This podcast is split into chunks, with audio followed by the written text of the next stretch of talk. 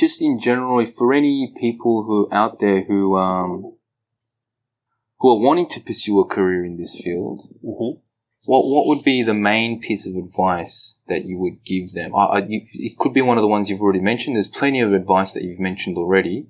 Yeah. But is there anything that you'd like to highlight for them? Like if you want to pursue, a, uh, So I've, yeah. I've seen a lot of people, um, especially my actuarial course, um, but also outside of my actuarial course. I've seen a lot of people who are very intelligent, um, who technically were very capable, Mm. um, but they didn't progress because they never worked on their soft skills. right, Um, so the key thing I would say is, you know, you obviously have to work hard at the start of your career and all that stuff, Mm. but your soft skills have got to be improved over time.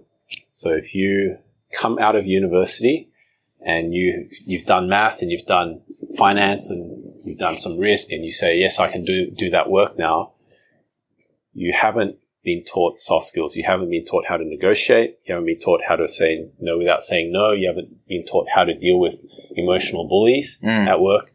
You haven't know, been taught how to do show leadership at work.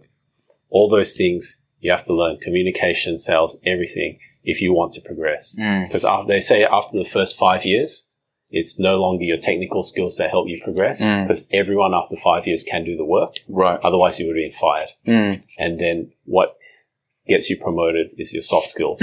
So work on those. That's my my tip. And how do, how do you? I mean, there's no degree in soft skills per se. Yeah, there may be courses out there. How does one endeavor to fast track themselves on the soft skill So a lot of- so there are lots of training courses um, you can go on.